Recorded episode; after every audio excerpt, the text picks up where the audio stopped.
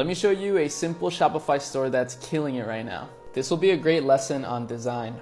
The store is called Ugmonk or UGMonk, I'm not sure, sorry founders, and they sell some analog products that are very minimalistic.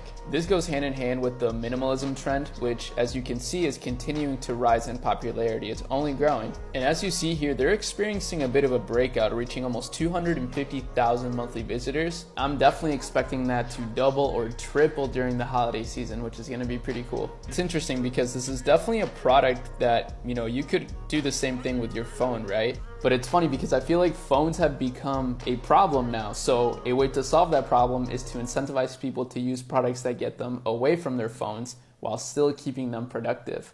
They do run a lot of ads. If you want to replicate this store, I would use the Sense theme link in